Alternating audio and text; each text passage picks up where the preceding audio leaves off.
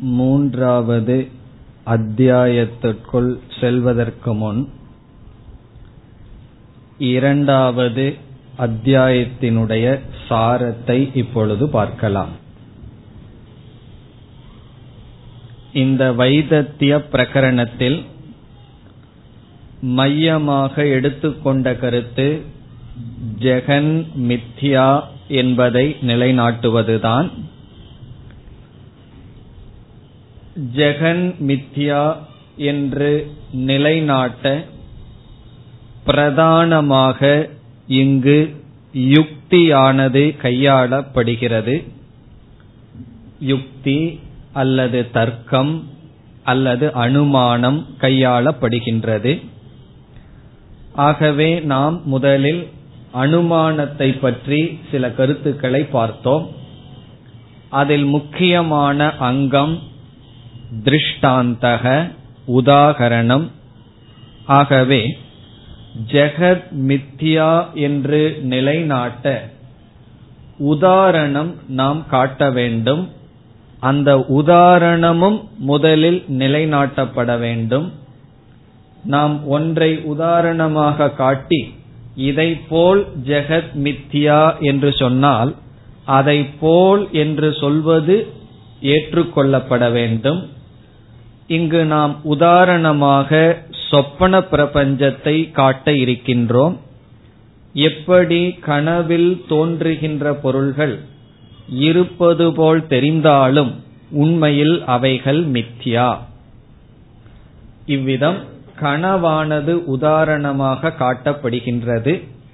ஆகவே முதல் மூன்று ஸ்லோகங்களில் ஒன்றிலிருந்து மூன்றாவது காரிகை வரை சொப்பன பிரபஞ்சக மித்யா என்பது நிலைநாட்டப்படுகின்றது. முதல் மூன்று காரிகைகளில் சொப்பன பிரபஞ்சமானது மித்தியா என்பதுதான் சாரம். இனி நான்கு ஐந்து ஆறு இந்த மூன்று காரிகைகளில் நான்கிலிருந்து ஆறு வரை ஜாகிரத் பிரபஞ்சம் மித்தியா என்று நிலைநாட்டப்படுகின்றது. சொப்ன பிரபஞ்சத்தை மித்தியா என்று நிலைநாட்டி அந்த உதாரணம் நமக்கு சித்தி அடைந்த பிறகு ஜாகிரத் பிரபஞ்சம் மித்யா என்ற மைய கருத்து பேசப்படுகிறது. பிறகு அனுமானத்தில் அடுத்த ஒரு முக்கிய அங்கம் ஹேதுகு காரணம் என்று பார்த்தோம். இங்கு ஜாகிரத் பிரபஞ்சம் மித்தியா என்று சொல்ல இரண்டு காரணங்கள் கொடுக்கப்பட்டது. ஒன்று திருஷ்யத்துவம் இரண்டாவது ஆத்தியந்தவத்துவம் திருஷ்யத்துவம் என்பது முதல் காரணம். எவைகளெல்லாம் பார்க்கப்படுகின்றதோ அவைகளெல்லாம் மித்தியா என்பது முதல் காரணம். ஆகவே ஜாகிரத் பிரபஞ்சம் அனுபவிக்கப்படுகின்றதனால் அது மித்தியா. இரண்டாவது காரணம் இரண்டாவது ஹேது அதே ஜாகிரத் பிரபஞ்சம் மித்தியா என்று நிலைநாட்ட ஆத்தியந்தவத்துவம் என்று சொல்லப்பட்டது. ஆத்தியந்தவத்துவம் என்றால் சுருக்கமாக அனித்தியத்துவம் எதற்கு ஆதியும் அந்தமும் இருக்கின்றதோ அது மித்யா. ஆதி அந்த வத்துவம் என்றால் எதற்கு துவக்கமும் எதற்கு முடிவும் இருக்கின்றதோ அது மித்யா. எவைகள் தோன்றி அழிகின்றனவோ அது மித்யா. அதைத்தான் நாம் அனித்தியம் என்று சொல்கின்றோம். அனித்தியத்தினுடைய லட்சணம் என்ன? எதற்கு பிறப்பும் இறப்பும் இருக்கின்றதோ அது அனித்தியம் இந்த இரண்டு ஹேதுவினால் ஜாகிரத் பிரபஞ்சம் மித்யா என்று காட்டப்பட்டது. காரணம் என்ன? ஜாகிரத் பிரபஞ்சத்தில் பார்க்கப்படுதல் என்ற தன்மையும் தோன்றி மறைதல் என்ற தன்மையையும் நான் பார்க்கின்றோம். இந்த இரண்டு ஹேது இங்கு இருக்கின்ற காரணத்தினால் ஜாகிரத் பிரபஞ்சம் என்ற பட்சத்தில் இருக்கின்ற காரணத்தினால் இந்த ஜாகிரத் பிரபஞ்சத்தில் ஒரு முடிவை நாம் மேற்கொள்கின்றோம். அது சாத்தியம் மித்தியா என்பது. பிறகு ஏழாவது காரிகையிலிருந்து பதினைந்தாவது காரிகை வரை ஆறு கேள்வி பதில்கள் வந்தது. ஆறு கேள்வி பதில்கள் என்றால் ஜாகிரத் பிரபஞ்சத்தை நாம் மித்யா என்று சொன்னோம். இந்த கருத்தை எதிர்த்து வாதாடுகிறவர்களை நாம் பூர்வ பட்சிகள் என்று கூறுகின்றோம். நமக்கு எதிரான கருத்தை உடையவர்கள். அந்த பூர்வ பட்சம் பிறகு அதற்கு நாம் சொல்கின்ற பதிலை சித்தாந்தம் என்று சொல்கின்றோம். இவ்விதம் ஆறு பூர்வ பட்சமும் அதற்கான உத்தரம் அல்லது சித்தாந்தமும் வந்தது. நம்முடைய கருத்தை மறுத்து பேசுகின்றார்கள்.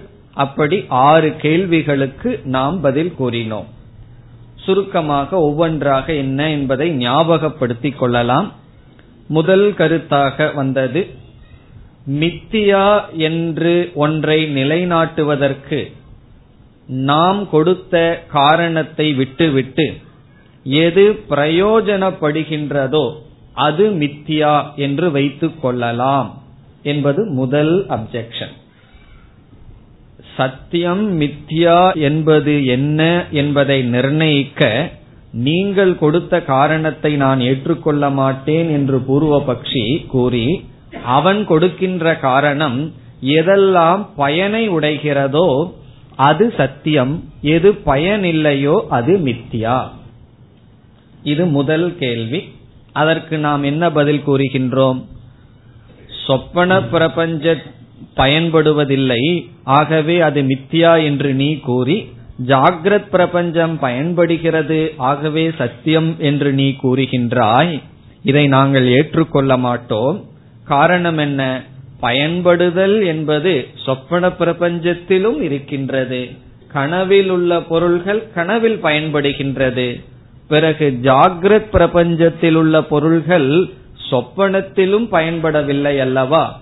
ஆகவே பயன்படுதல் என்பதை காரணமாக காட்ட முடியாது. அந்த பயன்படுதல் சொப்பனத்திற்கும் பொதுவாக இருக்கிறது ஜாகிரத்திற்கும் பொதுவாக இருக்கிறது. ஆகவே ஒரு பொருள் பயன்படுகிறதோ இல்லையோ அது திருஷ்யமாகவும் அனித்தியமாகவும் இருந்தால் அது மித்தியா என்பது நம்முடைய கருத்து. பிறகு இரண்டாவது அப்செக்ஷன் இரண்டாவது பூர்வபக்ஷம் என்னவென்றால் இவன் சொப்பன பிரபஞ்சத்தையே மித்தியா என்று ஏற்றுக்கொள்ளவில்லை. நாம் கூறினோம் சொப்பன பிரபஞ்சங்கள் எல்லாம் வாசனையினுடைய வசத்தினால் வந்தது என்று. இங்கு பூர்வ பட்சமானது சொப்பன பிரபஞ்சம் வெறும் வாசனையினுடைய படைப்பல்ல நாம் பார்க்காத சில அபூர்வங்களை சொப்பனத்தில் பார்க்கின்றோம். நாம் பார்க்காத அபூர்வங்களை பார்க்கின்ற காரணத்தினால் நம்முடைய வாசனைகளிலிருந்து அவைகள் தோன்றியிருக்கவில்லை. ஆகவே அவைகள் சத்தியம். ஆகவே சொப்பன பிரபஞ்சமே சத்தியமாக இருக்கும் பொழுது அதை உதாரணமாக காட்டி எப்படி ஜாகிரத் பிரபஞ்சத்தை நீங்கள் மித்தியா என்று சொல்ல முடியும்? என்பது இரண்டாவது அப்செக்ஷன் இதற்கு நம்ம என்ன பதில் கூறினோம்? ரெண்டு பதில் சொன்னோம். சுலபமான பதில் சொப்பன பிரபஞ்சத்திலெல்லாம் அபூர்வம் கிடையாது. ஏதோ ஒரு பிறவியில பார்த்ததுதான் நாம் பார்த்திருக்கின்றோம் என்பது. அல்லது இனி ஒரு பதில் நாம் பார்த்தது உனக்கு எது புதிதாக ஒரு விதமாக தெரிகிறதோ அது ஸ்தானியினுடைய தர்மம் என்று பார்த்தோம். பார்ப்பவனுடைய தர்மத்தை பொறுத்து இருக்கிறது. இப்ப இந்த உலகம் நமக்கு இப்படி தெரிகிறது என்றால் அதற்கு காரணம் இந்த உலகம் இப்படி இருப்பதனால் அல்ல இந்த உடலோடு பார்க்கின்ற காரணத்தினால். மனித சரீரத்தோடு மனித சரீரம் என்கின்ற உபாதியோடு பார்ப்பதனால் நாம் பார்க்கின்ற பொருள்கள் அவ்விதம் தெரிகிறது. வேறு பறவைகள் சரீரம் மிருக சரீரம் எடுத்தால் இந்த உலகம் எப்படி இருக்குமோ நமக்கு தெரியாது. ஆகவே புதிதாக ஒன்று பார்க்கப்படுதல் என்பது அங்கு பொருள் இருப்பதனால் அல்ல பார்ப்பவனுடைய தர்மம். ஆகவே சொப்பனத்தில் புதிதாக பார்க்கப்படுவது என்பது கிடையாது. அனைத்தும் சம்ஸ்காரத்தினுடைய தோற்றம்தான். சொப்பன உபாதியில் அவ்விதம் தெரிகின்றது. இந்த காரணத்தினாலும் சொப்பனம் சத்தியம் என்று உன்னால் நிர்ணயிக்க முடியாது என்று நாம் பதில் கூறினோம். இப்ப ரெண்டு பதில் இந்த இரண்டாவது பூர்வ பட்சத்திற்கு பார்த்தோம். இனி மூன்றாவது கேள்வி பதில் என்னவென்றால் எவைகள் உள்ளே இருக்கின்றதோ அவைகள் மித்யா எவைகள் வெளியே இருக்கின்றதோ அவைகள் சத்தியம். ஒரு யானையை பார்க்கின்றோம் அது நமக்குள்ளே கனவிலோயோ அல்லது கற்பனையில் தெரிந்தால் அது மித்யா. காரணம் அவ்வளவு பெரிய யானை நமக்குள் இருக்க முடியாது. ஆனால் வெளியே ஒரு யானையை பார்த்தால் அது வெளியே இருப்பதனாலேயே சத்தியம் என்ற கருத்து வந்தது. நாம் என்ன பதில் சொன்னோம்? உள்ளே வெளியே என்ற விபாகம் சொப்பனத்திலும் இருக்கின்றது. கனவுக்குள் நீ இருக்கும் பொழுதும் கனவுக்கு வெளியே சில உலகம் பிறகு அதை பார்க்கின்ற உன்னுடைய மனம் அதற்குள் உன்னுடைய உலகம் என்று இருந்தது. நம்முடைய ஆர்குமெண்ட் நம்முடைய வாதத்தினுடைய விதம் எவ்விதம் என்றால் கனவுக்குள்ளேயும் உள்ளே வெளியே என்ற வேறுபாடு இருந்து அது மித்தியாவாக இருக்கிறது என்றால் அதே போல் நினைவிலும் உள்ளே வெளியே என்ற விவாகம் இருந்தாலும் அது மித்தியாதான் என்பது நம்முடைய பதில். இது மூன்றாவது. பிறகு நான்காவது கேள்வி. நீங்கள் அனைத்தையும் மித்தியா என்று கூறுகிறீர்கள். பார்ப்பவன் மித்தியா பார்க்கப்படும் பொருள் மித்தியா அதரை பார்க்கும் கருவி மித்தியா என்றால் சூன்யவாதம் வந்துவிடும் அல்லவா என்பது நான்காவது அப்செக்ஷன் இப்ப நான்காவது கேள்வி என்னவென்றால் சூன்யவாத பிரசங்கம் என்பது. அதற்கு நாம் என்ன பதில் சொன்னோம்? இந்த இடத்தில்தான் நாம் ஸ்ருதியினுடைய ஆதரவை நாட வேண்டும். சாஸ்திரத்தினுடைய உதவி இல்லாமல் வெறும் புத்தியில் மட்டும் விசாரம் செய்து முடிவுக்கு வந்தால் சூன்யம்தான் என்ற நிலைக்கு வருவோம். சாஸ்திரமானது அனைத்துக்கும் ஆதாரமாக ஆத்மா இருக்கின்றது. ஆத்மாவிடமிருந்துதான் அனைத்து விகல்பங்களும் வருகின்றது என்ற பதிலுடன் சூன்யவாதத்தை நாம் நீக்கினோம். இனி ஐந்தாவது கேள்வி. சொப்பனத்தில் பார்க்கப்படுகின்ற பொருள்கள் சித்த காலங்கள் என்று சொல்லப்பட்டது. சித்த காலம் என்றால் நாம் பார்க்கின்ற வரைதான் அவைகள் இருக்கின்றது நாம் பார்க்கவில்லை என்றால் அவைகள் இல்லை. ஆனால் ஜாகிரத்தில் இருக்கின்ற பொருள்கள் துவய காலங்கள் என்று சொல்லப்பட்டது. துவய காலம் என்றால் இப்பொழுது நான் ஒரு பொருளை பார்க்கின்றேன் ஐந்து நிமிடத்துக்கு பிறகு வந்து மீண்டும் அந்த பொருளை அவ்விதமே நான் பார்க்கின்றேன். இதைத்தான் பிரத்யபிக்ஞா என்று நாம் பார்த்தோம். முதலில் ஒருவரை பார்க்கின்றோம் பிறகு மீண்டும் அவரை பார்க்கும் பொழுது இவர் பார்த்தவர் என்ற ஞானத்துடன் பார்க்கின்றோம். இது எதை நிரூபிக்கின்றது என்றால் அந்த பொருளினுடைய தொடர்ச்சியை நிரூபிக்கின்றது. இன்று உங்களை நான் பார்த்து நாளையும் உங்களை நான் பார்த்தால் அது எதை நிரூபிக்கும்? இன்றிலிருந்து நாளை பார்த்தால் என்றால் அதுவரை நீங்கள் இருந்திருக்கிறீர்கள் என்பதை நிர்ணயிக்கும். அவ்விதம் ஜாகிரத் பிரபஞ்சத்தில் உள்ள அனைத்து பொருள்களும் துவய காலமாக இருக்கிறது. நான் பார்க்கின்றேன் பிறகு இடைவெளிக்கு பிறகு மீண்டும் பார்க்கின்றேன். ஆகவே அவைகள் சத்தியம். ஆனால் கனவில் இருக்கின்ற பொருள்கள் பார்க்கின்ற க்ஷணம் வரைதான் இருக்கின்றது. ஆகவே மித்தியா என்பது கேள்வி. இதற்கு நம்முடைய பதில் என்ன என்றால் கனவிலையும் பிரத்யபிக்ஞா இருக்கின்றது. கனவில் ஒரு முறை ஒரு பொருளை பார்க்கின்றேன். பிறகு வேறு ஒரு பொருளை கனவில் நான் பார்க்கின்றேன். அடுத்த க்ஷணத்தில் மீண்டும் அந்த பொருளை பார்க்கின்றேன். அப்பொழுது கனவிலும் பிரத்யபிக்ஞா இருந்தது. ஆகவே பிரத்யபிக்ஞாவாக இருந்த ஒரு நிலை மித்யா என்றால் பிரத்யபிக்ஞாவாக இருக்கின்ற ஜாகிரத்தும் மித்யாதான்.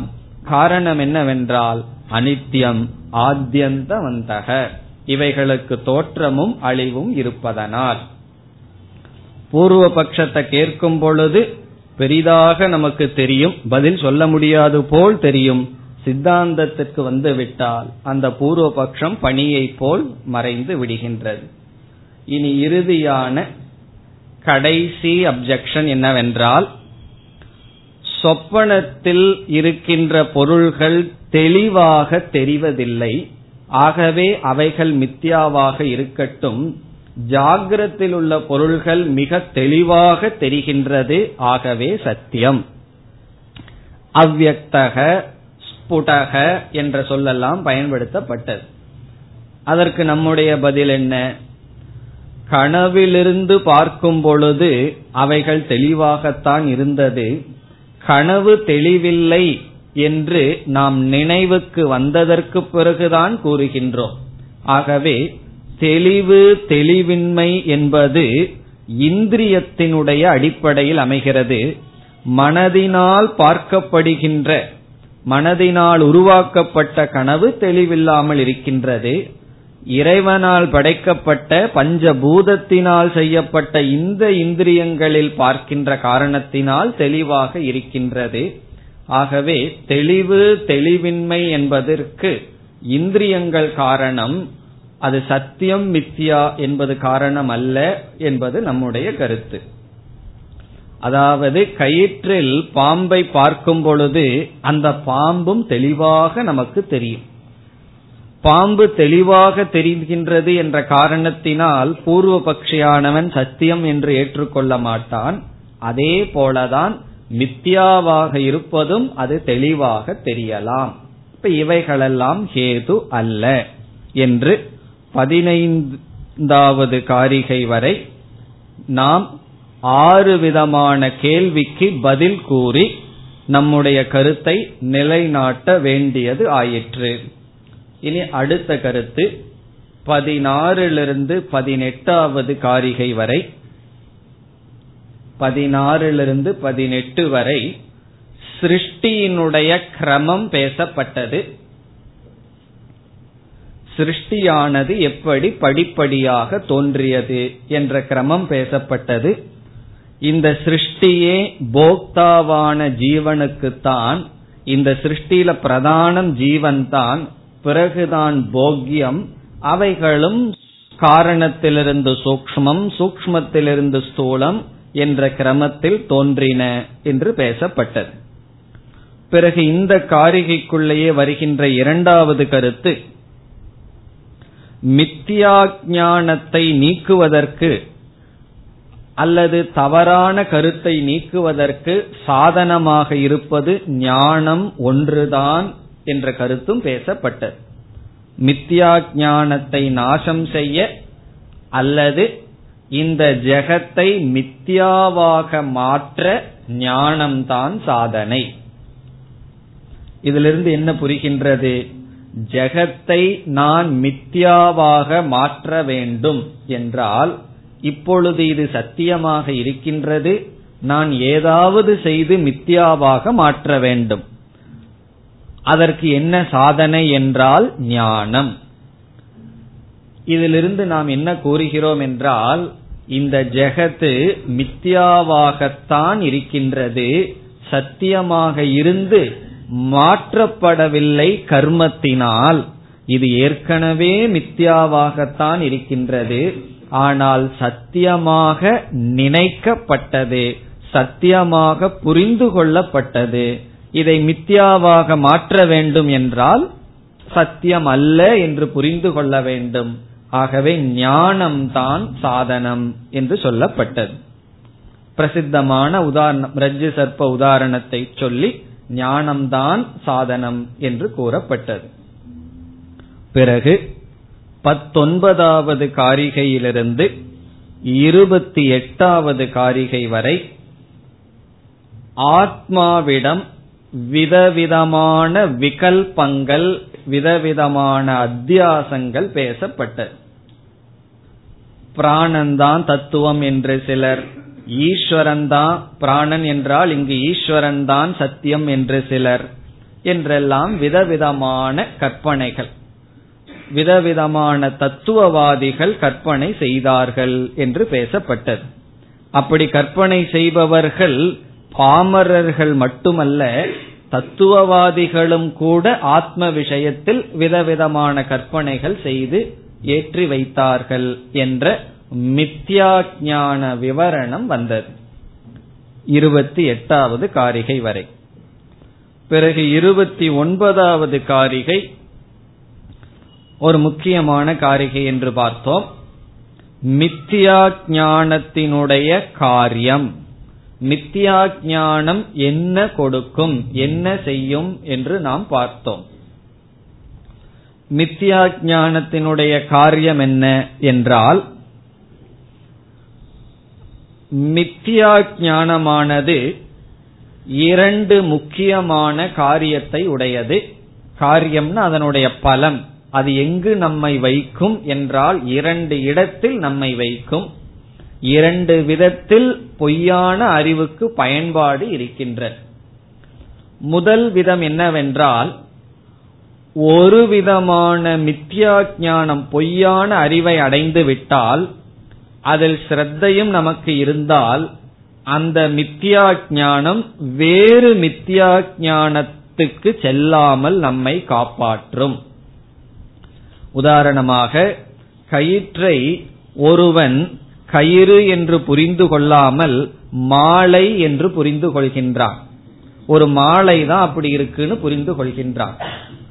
அல்லது நீர் அவ்விதம் சிந்தப்பட்டிருக்கின்றது என்று புரிந்து கொள்கின்றான். மாலையை வச்சுக்கோமே ஒரு மித்தியா ஞானம்.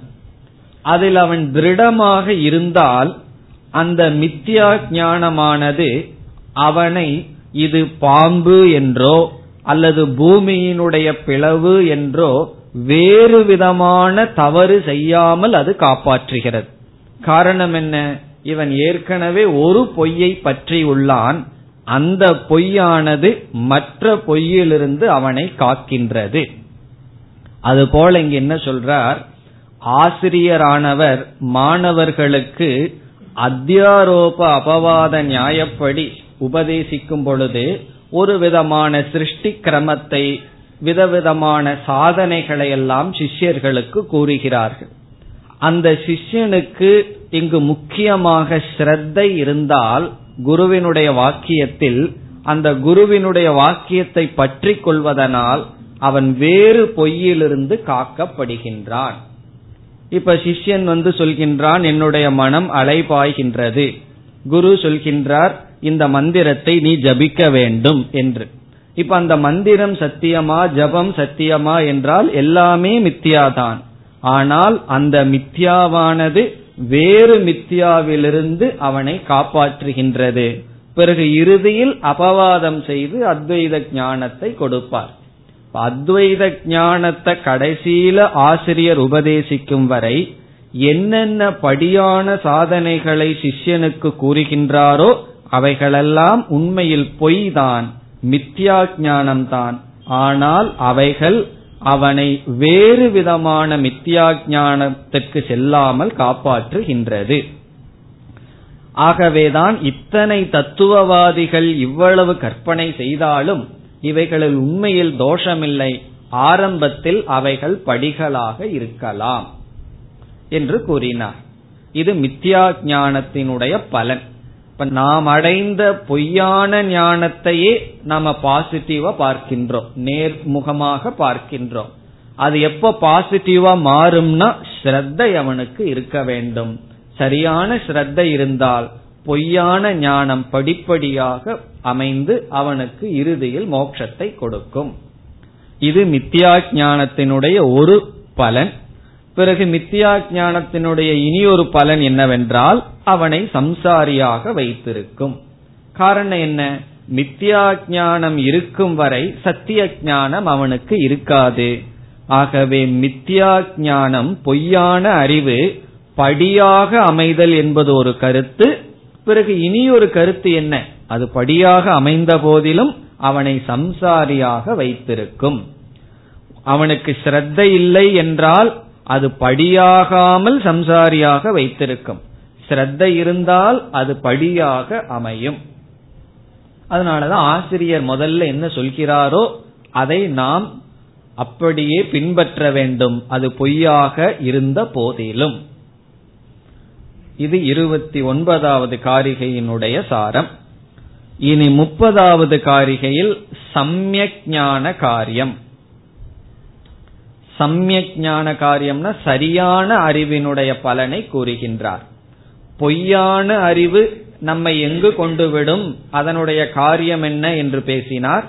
பிறகு சரியான அறிவு என்ன பலன் கொடுக்கும் என்றால் அவன் அனைத்து வேதத்தினுடைய தாற்பயத்தை உணர்ந்தவன் ஆகின்றான் என்று மோக்ஷத்தை கொடுக்கும். சித்தியதே சர்வ சம்சயாகா என்று உபனிஷத்தில் கூறிய சந்தேகங்கள் என்பது மனதிலிருந்து நீங்கி அவன் வேதார்த்தத்தை அறிகின்றான் சர்வஜனாகின்றான் அதுதான் பலன். சாஸ்திரத்தையே அவன் உணர்ந்தவன் ஆகின்றான். சுருக்கமா நமக்கு புரிகின்ற பாஷையில் கூறினால் மோக்ஷத்தை அடைகின்றான். சமயக் ஞானத்தினுடைய பலன் மனநிறைவை அடைகின்றான். பிறகு முப்பத்தி ஓராவது காரிகையில் இதுவரை யுக்தியை பிரதானமாக கொண்டு நாம் மித்தியாத்துவ நிச்சயம் செய்தோம். இங்கு மித்தியாத்துவத்திற்கு ஸ்ருதி மூலம் என்று கூறுகிறார். இந்த பிரபஞ்சம் மித்தியா என்பதற்கு சாஸ்திரம்தான் மூலம் சாஸ்திரம்தான் பிரமாணம் என்று கூறுகின்றார். இங்கு நாம் பல ஸ்ருதிகளை பார்த்தோம். மேக நானாஸ்தி கிஞ்சன நது தத்விதீயமஸ்தி எத்திர து அஸ்ய சர்வம் ஆத்மைவ அபூத் என்ற ஸ்ருதிகளெல்லாம் வேதாந்த வாக்கியங்கள் எல்லாம் அத்வைதத்தை நிலைநாட்டுகின்றது ஜெகத்தை மித்யா என்று கூறுகிறது என்று. ஜெகத்தினுடைய மித்தியாத்துவத்திற்கு ஸ்ருதிதான் மூலம் யுக்தியை நாம் கையாண்டோமே தவிர நமக்கு முக்கிய பிரமாணம் வேதாந்த பிரமாணம் என்று கூறினார். பிறகு முப்பத்தி இரண்டிலிருந்து முப்பத்தி நான்காவது காரிகை வரை முடிவுரை செய்தார் உபசம்ஹாரக. அதுல முக்கியமான காரிகை முப்பத்தி இரண்டு என்று பார்த்தோம். ந நிரோதக நச்ச உற்பத்திகி ந பத்தக நச்ச சாதக ந முமுக்ஷுர் நவை முக்தக. இத்தியேஷா பரமார்த்ததா. அத்வைதம் என்ற நிலையில் அனைத்தும் கிடையாது. நிரோதம் கிடையாது. பிரளயம் இல்லை உற்பத்தி இல்லை. பந்தப்பட்டவன் இல்லை. சாதகன் இல்லை. முமுக்ஷு இல்லை. முக்தனும் இல்லை. இந்த இடத்துல நம்ம என்ன பார்த்தோம்? விவகாரம் என்பது துவைதம். அனைத்து விவகாரங்களும் அவித்தியைக்குள் தான் இருக்கின்றது. இந்த உலகமே சாதன சாத்திய ரூபமாக இருந்து வருகின்றது. ஒரு பொருள் சாதனமாக நமக்கு தெரிகிறது. பிறகு அதை கையாண்டு அதனால் ஒரு பொருளை சாத்தியமாக நினைத்து அதை அடைகின்றோம். அதை அடைந்தவுடன் அது சாதனையாகின்றது. பிறகு வேறு ஒன்று சாத்தியமாகிறது. உதாரணமாக ஒருவன் ஒரு மூலதனத்தை வைத்து வியாபாரம் செய்கின்றான் அவனுக்கு ஒரு பத்து லட்சம் ரூபாய் வருகின்றது. அதை அடைய வேண்டும்ங்கிற சாத்தியத்தில் அதை செய்கின்றான். அதை அடைந்தவுடன் என்ன ஆகின்றது? அது சாதனையாகின்றது. அடுத்த வியாபாரத்திற்கு பிறகு மீண்டும் ஒரு சாத்தியத்தை அடைகின்றான். சாத்தியமாக தெரிந்தது சாதனையாகின்றது. இப்படியே சென்று கொண்டிருப்பதுதான் சம்சாரம்.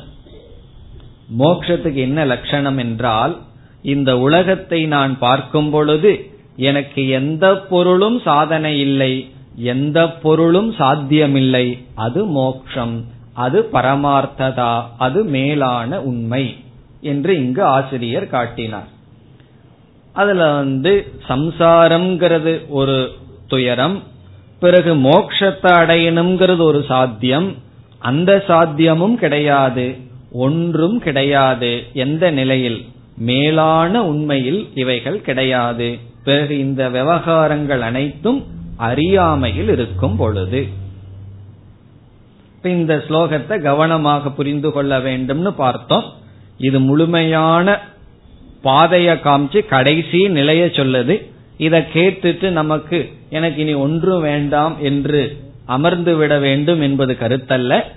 நாம் ஒரு இடத்துக்கு போகணும்னு சொன்னா இப்ப வந்து கங்கோத்ரி போகணும்னு முடிவு பண்றோம்னு வச்சுக்கோமே இங்க இருந்து நாம கடைசியா எந்த இடத்துக்கு போய் சேர்றோமோ அதனுடைய முழு பாதையினுடைய அறிவு தேவை. அதற்கு பிறகு என்ன பண்ணணும்னா நாம எந்த இடத்துல இருக்கிறோம்னு பார்த்து அதற்கு அடுத்த சாதனையை எடுத்து கொள்ள வேண்டும். ஒருவர் சொல்றார் நீங்க கங்கோத்திரியிலிருந்து சரி அதை நான் இங்கேயே ஆரம்பிச்சிடுறேனே மெட்ராஸ்லயே. அது மேல உட்கார்ந்துட்டு போறேன்னா அது மேல ஏறி உட்கார்ந்துட்டு செய்ய வேண்டிய சாதனைய கங்கோத்திரியில போய் ஆரம்பிக்கணும். அதை இங்கேயே நம்ம ஆரம்பிக்க கூடாது. அப்படி நாம எங்க இருக்கோம்னு பார்த்திருக்கணும். அதற்கு தகுந்த சாதனையை எடுத்து நம்முடைய லட்சியத்தை அடைய வேண்டும். இப்ப இந்த ந நிரோதக நச்ச உற்பத்திங்கிறது கடைசி நிலையை வர்ணிக்கின்ற சாதனை. வர்ணிக்கின்ற காரிகை. இனி அடுத்ததாக உபசம்ஹாரத்தில் கூறப்பட்டது அனைத்து அசத்தான பிரபஞ்சமும் மித்தியா. அப்படி என்றால் ஆத்மாவுக்கு சில லட்சணங்கள் கொடுக்கின்றோம் அல்லவா? அத்வைதம் என்றெல்லாம். அப்ப அந்த அத்வைதம்ங்கிற இலக்கணம் அது சத்தியமா என்றால் இங்கு கௌடபாதர் கூறுகின்றார் அத்வைதம் என்கின்ற லட்சணமும் மித்யாதான். காரணம் என்ன? பல என்று நமக்கு ஒன்று தெரிந்து கொண்டு இருந்த காரணத்தினால் அதிஷ்டானம் ஆதாரம் ஒன்று என்ற சொற்களை பயன்படுத்தினோம்.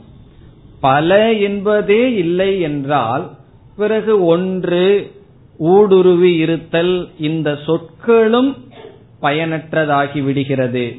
ஆனால் இந்த சொற்களினால் குறிக்கப்பட்ட வஸ்து அது பயனற்றதாகவில்லை அது சத்தியம்.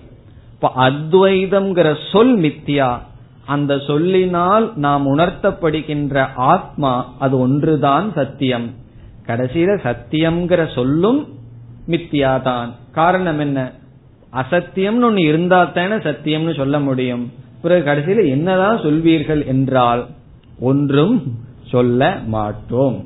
அப்படிதான் தட்சிணாமூர்த்தி அமர்ந்துள்ளார். கடைசி நிலையில் எதோ வாச்சோ நிவர் தந்தே இப்ப அத்வைதம்ங்கிறது மித்தியான்னு சொல்லிட்டா பிறகு எதற்கு அத்வைத பிரகரணத்தை ஆரம்பிக்கிறீர்கள்?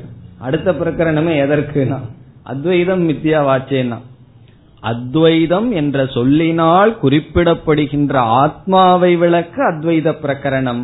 அத்வைதம்ங்கிற சொல்லும் மித்தியாதான் என்று நாம் பார்த்தோம். ஆனா அத்வைதம்ங்கிற ஆத்ம தத்துவத்தை புரிஞ்சுக்கிறதுக்கு அத்வைதம்ங்கிறது உபாயமாக இருக்கின்றது. உபாயமே உபேயம் அல்ல. அது உபாயம் மார்க்கம். பிறகு கடைசிக்கு வருகின்றோம். முப்பத்தி ஐந்தாவது காரிகையிலிருந்து முப்பத்தி எட்டாவது காரிகை வரை சாதனங்களை சொல்லி முடிக்கின்றார். இப்படிப்பட்ட ஞானத்தை அடைய என்ன சாதனை? எல்லா சாதனைகளையும் நான்கே ஸ்லோகத்துல கூறி முடித்தார். வீதராக பயக்ரோதைகிங்கிற பகுதியில் அதிகாரித்துவம் வேண்டும் என்று சொன்னார். நமக்கு தகுதிகள் வேண்டும். அந்த தகுதிகளுடன் வேத பாரகைகி வேதாந்த விசாரம் என்ற சாதனையை செய்ய வேண்டும். சிரவணம் என்ற சாதனையை செய்து பிறகு என்ன செய்ய வேண்டும்? முனிபிகிங்கிற சொல்லில் மனநம் செய்ய வேண்டும் என்று கூறினார்.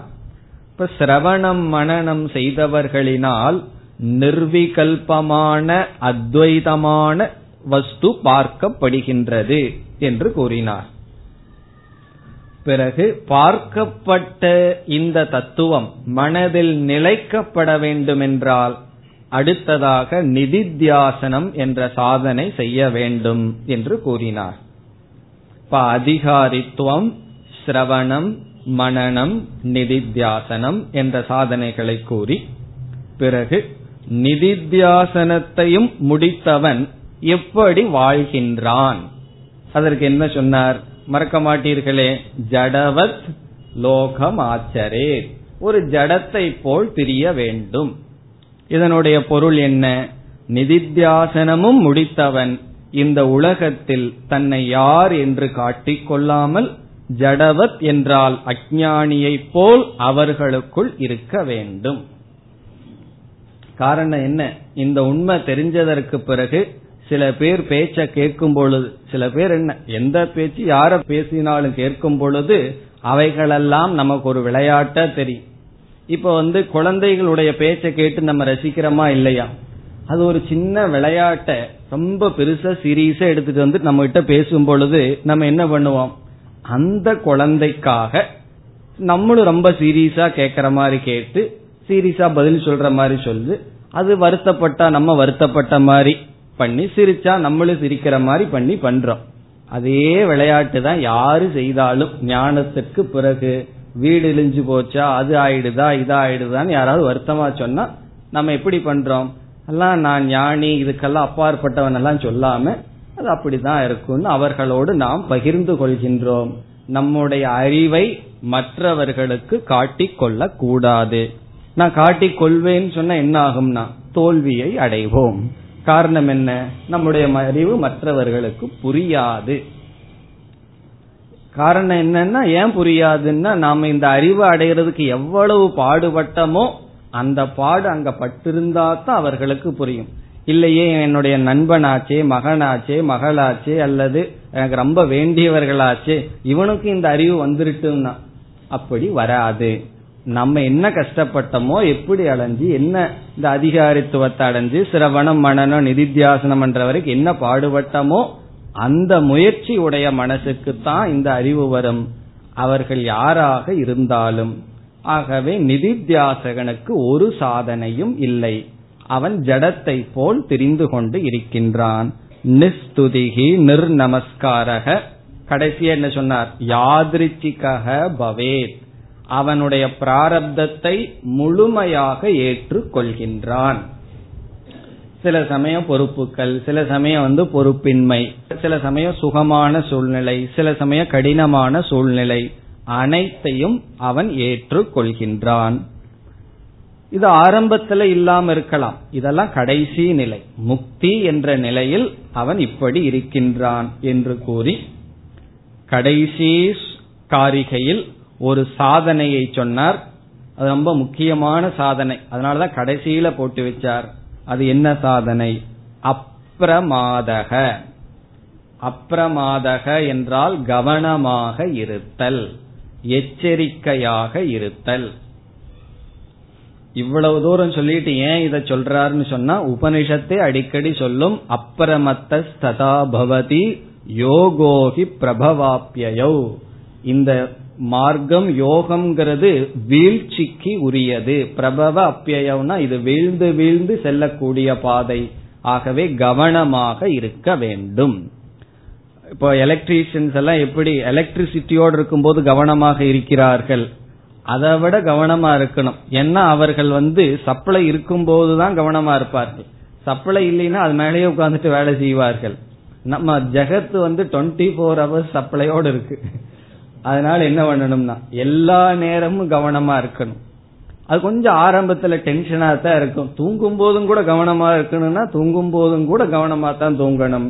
பிறகு என்ன ஆகும்னா கவனமா இருத்தலே நம்முடைய சுவாவமாக மாறிவிடும் வரை கவனமாக இருக்க வேண்டும்.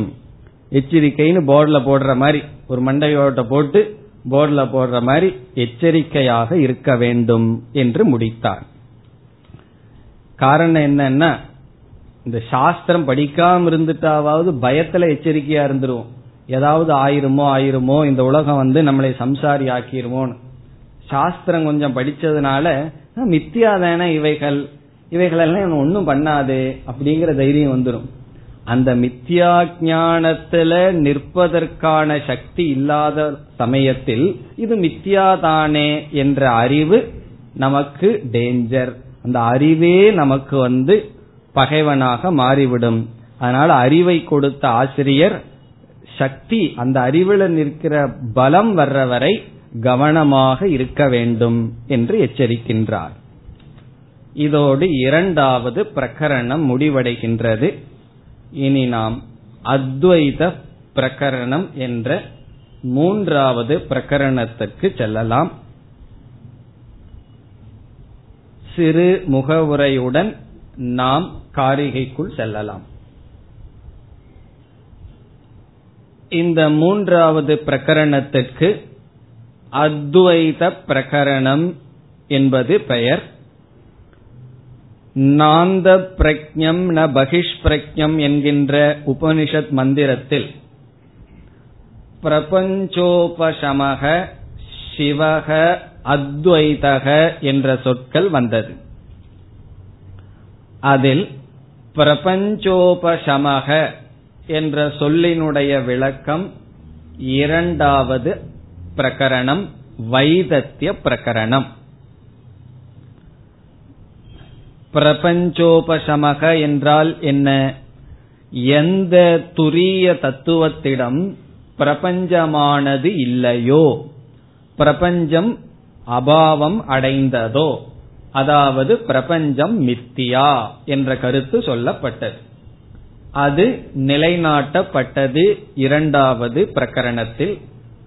பிறகு சிவக என்ற சொல்லுக்கு பிறகு அத்வைதக என்ற சொல் உபனிஷத்தில் வந்தது. அந்த சொல்லுக்கு விளக்கம் இந்த மூன்றாவது பிரகரணம்.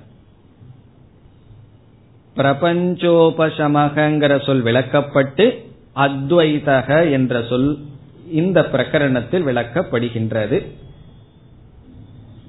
ஆத்மாவிடமிருந்து எவைகளெல்லாம் தோன்றினவோ அவைகளெல்லாம் காரியம் என்று சொல்லி ஆத்மாவே காரிய ரூபமாக நமக்கு தெரிந்து வந்தது. இந்த பிரபஞ்சம் காரியம் படைக்கப்பட்டது என்று முதலில் சாஸ்திரம் அறிமுகப்படுத்தும். பிறகு எப்படி என்றால் பிரம்மனே உபாதான காரணமாக இருக்கின்றார் பரம்பொருளே அப்படி இருக்கின்றார் மாயையின் துணை கொண்டு என்று சொல்லி அந்த பிரம்மத்துக்கு காரிய ரூபமாக இருத்தல் என்று ஒன்று கற்பிக்கப்பட்டது. அந்த பரம்பொருளே அல்லது ஈஸ்வரனே காரிய ரூபமாக ஜெகத்தாக தோன்றுகிறார். அது மித்தியா என்று நிலைநாட்டப்பட்டது. அதாவது மெய்ப்பொருளிடம் பிரம்மத்திடம் அல்லது துரியத்திடம் காரியதா காரியமாக இருத்தல் என்ற தன்மை நீக்கப்பட்டது. எப்படி? காரியமாக எது அறிமுகப்படுத்தப்பட்டதோ அந்த ஜெகத் மித்யா. காரியம் மித்யா என்று நிலைநாட்டுவதிலிருந்து காரியமாக தோன்றப்படுகின்ற தன்மையானது ஆத்மாவுக்கு அல்லது துரியத்திற்கு நீக்கப்பட்டது. அது இதுவரை செய்யப்பட்டது. இதிலேயே இது ஒன்னு செய்தாலே போதும். உண்மையில் அத்வைத பிரகரணம் என்று தனியாக தேவையில்லைதான். காரணம் என்ன? ஆத்மாவிடம் தோன்றுகின்ற காரியத்துவம் தோன்றப்பட்டது என்ற தன்மை நீக்கப்பட்டால் அதுவே போதும். ஆத்மாவிடம் காரணத்துவம் இல்லை என்பதும் நிலைநாட்டப்படும். காரணம் என்ன? காரியம் இல்லை என்று நீக்கிவிட்டால் பிறகு ஆத்மாவிடம் காரணம் என்ற தன்மையும் இல்லை என்பது சித்திக்கும். இருந்த போதிலும் அந்த கருத்து இங்கு நிலைநாட்டப்படுகின்றது. இப்ப மூன்றாவது பிரகரணத்தினுடைய கருத்து என்னவென்றால் ஆத்மனக காரண ரூபதா நாஸ்தி. ஆத்மனக என்றால் ஆத்மாவுக்கு காரண ரூபதா. காரணமாக இருத்தல் என்பதும் கிடையாது. இரண்டாவது பிரகரணத்தில் ஆத்மனக காரிய ரூபதா நாஸ்தி. ஆத்மாவுக்கு காரியமாக இருத்தல் என்ற தன்மை இல்லை. ஆரம்பத்துல இந்த ஜெகத்த காரியம்னு சொன்னோம் பிறகு அதை மித்தியான்னு சொன்னதிலிருந்து உண்மையிலேயே ஆத்மாவிடமிருந்து ஒன்று வந்தது என்பது கிடையாது. ஆத்மாவுக்கு காரியமாக இருக்கின்ற அவஸ்தை இல்லைன்னு சொல்லிட்டோம். எப்படி பாலுக்கு தயிராக இருக்கின்ற அவஸ்தை இருக்கிறது அல்லவா அது வந்து காரியமாக தன்னுடைய காரியமாக தயிராக மாறுகின்ற அவஸ்தை இருக்கிறது போல ஆத்மாவுக்கு ஜெகதாக இருக்கின்ற அவஸ்தை இருக்குமா என்றால் இல்லை ஜெகத் மித்யா என்று நிலைநாட்டப்பட்டது. பிறகு இந்த பிரகரணத்தில் காரணமாக இருக்கின்ற தன்மையும் ஆத்மாவுக்கு இல்லை என்று நிலைநாட்டப்படுகின்றது. அதுதான் சென்ற பிரகரணத்திற்கும் இதற்கும் உள்ள பேதம். இப்ப ஆத்மா அனைத்துக்கும் காரணமாக இல்லைங்கிற கருத்து சாஸ்திரத்தில் சொல்லப்பட்டுள்ளதா? அத்வைதம்ங்கிற சொல்லு இவர் எடுத்துக்கொண்டாரே தவிர சாஸ்திரத்துல ஆத்மா வந்து காரணமாகவும் இல்லைன்னு எங்கு சொல்லப்பட்டிருக்கிறது என்றால் அதே நாந்த பிரக்ஞம் என்ற மந்திரத்தில் ந பிரஜான கணம் என்ற சொல் வந்துள்ளது. அந்த சொல்லினுடைய சாரம் ந பிரஜான கணம் என்றால் ந கண பிரஜம் காரண அவஸ்தையும் காரண அவஸ்தையுடனும் ஆத்மா கூடியது அல்ல என்று அந்த சொல் விளக்கியது. ஆகவே அத்வைதகங்கிற சொல்லுக்கு இந்த பிரகரணம் விளக்கம் என்றால் ஆத்மா எதற்கும் காரணம் அல்ல என்று சொல்கின்ற ந கணப்பிரஜம் என்ற சொல்லையும் இந்த பிரகரணமானது விளக்குகின்றது. எதற்கு இப்படி செய்யணும்னா இரண்டு முறை செய்வது திருடமாக புரிந்து கொள்வதற்காக. இப்ப இதுவரைக்கும் என்ன பார்த்தோம்? காரியத்துவம் நீக்கப்பட்டது ஆத்மாவிடம். இப்பொழுது ஆத்மாவிடம் இருக்கின்ற காரணத்துவம் நீக்கப்படுகின்றது. காரியத்துவம் போனாலே காரணத்துவமும் போய்விடும். இருந்தாலும் நமக்கு நிச்சயம் அல்லது அறிவில் உறுதி வருவதற்காக அதுவும் செய்யப்படுகின்ற. அதனாலதான் ஒரு ஸ்லோகம் சொல்லப்படும் காரியாத்மா காரணாத்மா ச காரியாத்மா காரணாத்மா ச துவௌ ஆத்மானௌ பரமாத்மனக காரியாத்மா காரணாத்மா என்று துவௌ இரண்டு ஆத்மானோ பரமாத்மனக. பரமாத்மாவுக்கு இரண்டு விதமான ஆத்மஸ்வரூபம் இருக்கிறதாம். காரியாத்மா காரணாத்மாச்ச துவௌ ஆத்மானோ பரமாத்மனக. பரம்பொருளுக்கு பரதத்துவத்திற்கு காரியாத்மா காரணாத்மா என்று இரண்டு இருக்கிறதாம். இந்த இரண்டு எப்படி தோன்றியது? ஒரு பரமாத்மாவுக்கு காரியமாக இருத்தல் காரணமாக இருத்தல்ங்கிற இரண்டு தன்மை எப்படி தோன்றியது?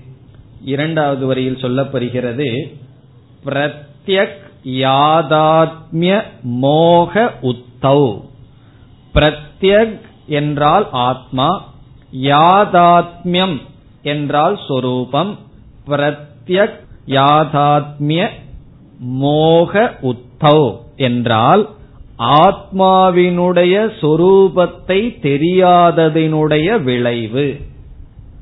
ஆத்மாவினுடைய உண்மையான சொரூபத்தை தெரியாததினுடைய விளைவு. பிரத்யக் யாதாத்மிய மோகோத்தௌ. பிரத்யகாத்மாவினுடைய யதார்த்தமான சொரூபத்தை தெரியாததினால் வருகின்ற விளைவு என்னன்னா ஒரு உண்மைய தெரியாததுனால வர்ற விளைவு அந்த உண்மையிடம் காரணத்துவம் காரியத்துவம் என்கின்ற தன்மையை பார்த்தல். பிறகு கடைசி வரியில தன்னாசே நஷ்யதக ததக.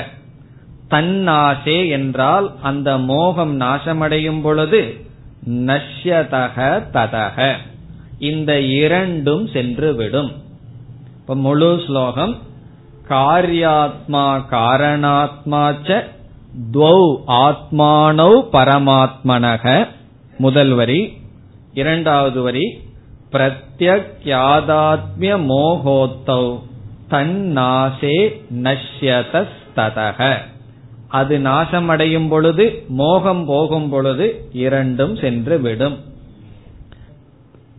இதுல நம்ம என்ன செய்ய போகின்றோம் என்றால் ஆத்மாவுக்கு காரணத்துவம் என்பதும் இல்லை.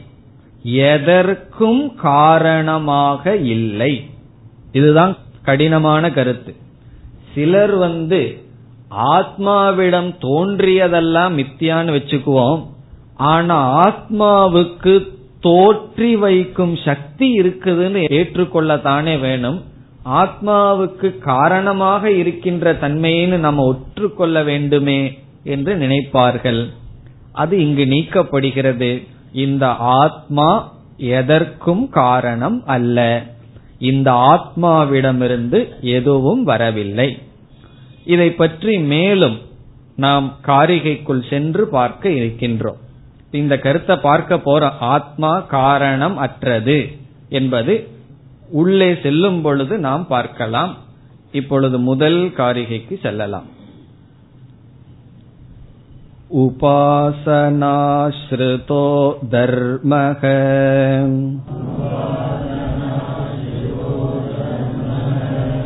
जाते ब्रह्मणि वर्तते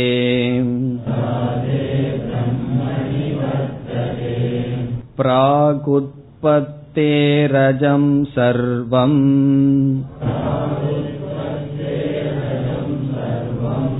तेनासौ कृपणः स्मृतः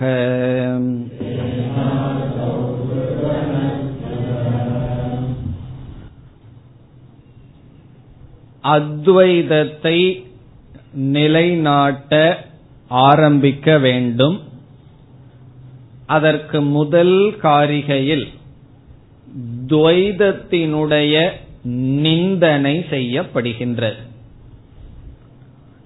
இந்த காரிகையினுடைய சாரம் துவைத நிந்தா. துவைதத்தினுடைய நிந்தனை. இருமையினுடைய நிந்தனை. நிந்தனை என்றால் இகழ்வது நீக்குவது. நிந்தனைங்கிற சொல்லுக்கு அர்த்தம் சொல்ல வேண்டாம். ஒன்னா செஞ்சிட்டு இருப்போம் இல்ல வாங்கிட்டு இருப்போம் மத்தவங்க கிட்ட இப்ப நிந்தனைங்கிறது தெரிஞ்சதுதான். திட்டுதல் துவைதத்தை நிந்தித்தல். அது ஒரு விளக்காசிரியர் அழகா சொல்றார். எதுக்கு துவைதத்தை போய் நிந்திக்கணும்? உங்களுக்கு வேண்டித்தது அத்வைதம்.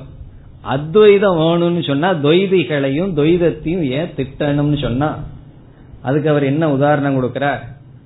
சல்யனுக்கு மகாபாரதத்துல வேண்டியது பாண்டவர்களுடைய ஜெயம். பாண்டவர்கள் வெல்ல வேண்டும்னு சல்யன் விரும்பினான். அவன் என்ன பண்ணானா கர்ணனை திட்ட ஆரம்பிச்சிட்டானா. இப்ப கர்ணனை வந்து அவன் திட்டியது எதற்குனா கர்ணனை திட்டணுங்கிறதுல அவனுக்கு தாற்பயம் கிடையாது. பாண்டவர்கள் வெல்லணும் அவனை திட்டினோம்னா அவன் இரிட்டேட் ஆவான் அவன் ஒழுங்கா வேலை செய்ய மாட்டான். அப்ப அவனுடைய பலம் கௌரவர்களுக்கு கிடையாது. அப்படி சல்ய நிந்தாவதுன்னு ஒரு விளக்காசிரியர் சொல்ற சல்யன் வந்து எப்படி கர்ணனை நிந்தனை செய்தானோ அதுபோல அது நிந்தனையில தாத்பரியம் கிடையாது. நிந்திக்கணுங்கிறதுல ஆசைப்பட்டு அவன் செய்யல. அவனுக்கு வேண்டித்தது என்ன? வேற யாரோ ஜெயிக்கணும். அதே போல துவைதிகளை நிந்திக்கிறதுல நமக்கு ஆசை கிடையாது. நிந்திச்சிட்டு இருக்க கூடாது. நிந்தாரசம்னு சொல்றது நிந்திக்கிறதே ஒரு சுவை. அதுல நம்ம முக்கியம் அல்ல நமக்கு தேவை அத்வைத ஜெயக. அத்வைதத்துல வெற்றி வேண்டும். அது துவைத நிந்தனையில் ஆரம்பிக்கின்றது. இப்ப துவைதம் என்று சொன்னால் விதவிதமானதை துவைதமாக கொள்ளலாம். சென்ற காரிகையில் நாம விவகாரத்தை துவைதம்னு பார்த்தோம். அப்படி துவைதத்திலேயே மேலான உயர்ந்த துவைதம் என்ன? இருமை துவைதம்னா பிரிந்து புரிந்து கொள்ளுதல். ஒன்ற வேறாக பார்த்து தன்னை பிரித்து கொண்டு இருமை என்ற உணர்வுடன் செய்கின்ற விவகாரம் தான் துவைதம். அதுல கடைசி துவைதம் அல்லது உயர்ந்த துவைதம் என்னன்னு சொன்னா தன்னை உபாசகனாக கருதி பிரம்மத்தை உபாசிய தேவதையாக நினைத்தல் உத்தமமான துவைதம். நம்ம செய்யற துவைதத்திலேயே மேலான நோபல் துவைதம் என்ன தெரியுமோ? நம்மைய உபாசகர்களாக பக்தர்களாக நினைச்சிட்டு பிறகு ஈஸ்வரன் உபாசிய தேவதா பரபிரம்மத்தை ஈஸ்வரனாக நினைத்து உபாசிய தேவதையாக நினைத்து உபாசனை செய்தல். இதுதான் துவைதத்திலேயே உயர்ந்த மேலான கடைசி துவைதம்.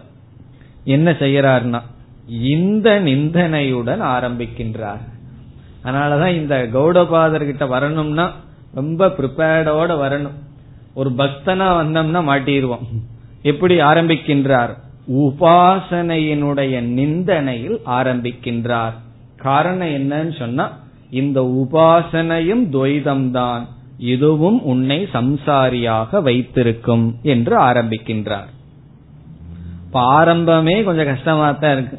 இப்ப வீட்டுக்கு போன உடனே அந்த பகவான் போட்டோவையெல்லாம் திருப்பி வச்சிடலாமான்னா இது அறிவிலிருந்து அவர் பேசுகின்றார். உபாசனையை நிந்தனை செய்து பிறகு என்ன செய்ய போகின்றார்? அத்வைதத்திற்கு வரப்போகின்றார் இதுல எப்படிப்பட்ட உபாசனையை நிந்திக்கின்றார்ங்கிறதுல முக்கியத்துவமே இருக்கு. அதாவது உபாசகனான நான் உபாசியமான ஈஸ்வரன் இரண்டும் பாரமார்த்திக நிலையில் வேறாக இருக்கிறது. நான் வேறு உபாசிய தேவதை வேறாக இருக்கின்றது. உபாசனையின் மூலம் நான் ஒரு பலத்தை அடைய வேண்டும் என்ற சத்தியமாக உபாசனை செய்வதை இங்கு நிந்தனை செய்கின்றார். நான் வந்து எனக்கு வேறில்லாத பரம்பொருளை உபாசனையின் மூலமாக சித்த சுத்தியை அடைந்து அடைய விரும்புகின்றேன்னு தெரிந்தவர்களை நிந்திக்கவில்லை. பிறகு யாரை நிந்திக்கின்றார்?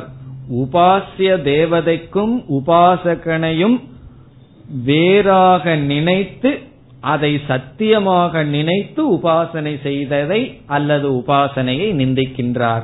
அதனால என்னன்னா உபாசனையை நாம் நன்கு செய்துட்டு அடுத்த கிளாஸ்ல வரணும். இல்ல அப்படின்னு என்ன ஆகும்னா கிளாஸ் நமக்கு புரியாம போயிடும் இப்ப நன்கு உபாசனை பண்ணிட்டு வந்தோம்னா தான் பக்தி பண்ணிட்டு வந்தோம்னா தான் பகவானுடைய அனுகிரகத்தில் என்ன புரிந்து கொள்ள முடியும்? அந்த பகவானும் அதை வழிபட்ட நானும் வேறல்லங்கிற அறிவு நமக்கு வரும். இப்போ உபாசனையை படியாக இருப்பதை இவர் நிந்திக்கவில்லை. உபாசனையை முழுமையாக அல்லது சாத்தியமாக சத்தியமாக இருப்பதை நிந்திக்கின்றார். ஆகவே இவருடைய நிந்தனை நிந்தனை அல்ல இது ஒரு படியாக அமைகின்றது.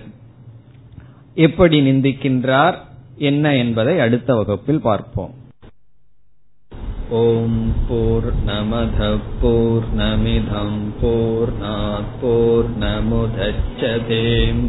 पूर्णस्य पूर्णमादाय पूर्णमेवावशिष्यते ॐ शान्ति शान्ति शान्तिः